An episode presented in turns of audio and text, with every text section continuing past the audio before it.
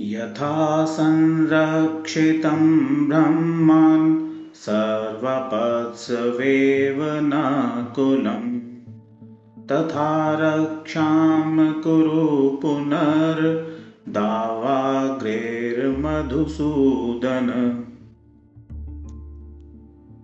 त्वमेष्टदेवतास्माकं त्वमेव कुलदेवता वह्निर्वा वरुणो वापि चन्द्रो वा सूर्य एव वा।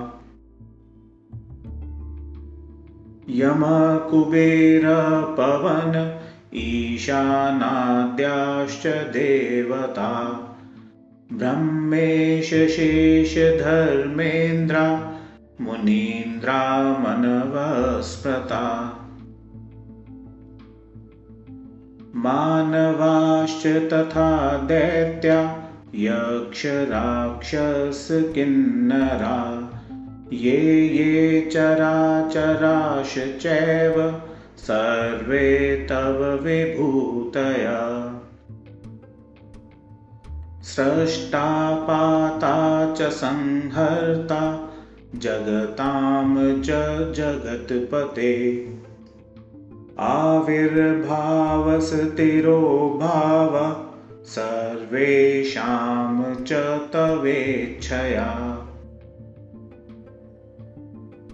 अभयं देहि गोविन्द वह्नि संहरन् कुरु। वयं त्वां शरणं यामो रक्ष न शरणागतान् इत्येवमुक्त्वा ते सर्वे तस्थुध्यार्त्वा पदाम्बुजम्। दूरीकृतश्च दावाग्नि श्रीकृष्णामृतदृष्टित। दूरीभूतेऽत्र दावाग्नौ विपत्तौ प्राणसङ्कटे स्तोत्रमेतत् पठित्वा च मुच्यते नात्र संशय। शत्रुसैन्यं क्षयं याति सर्वत्र विजयी भवेत्। इह लोके हरेर्भक्ते मन्ते दास्यं लभे ध्रुवम्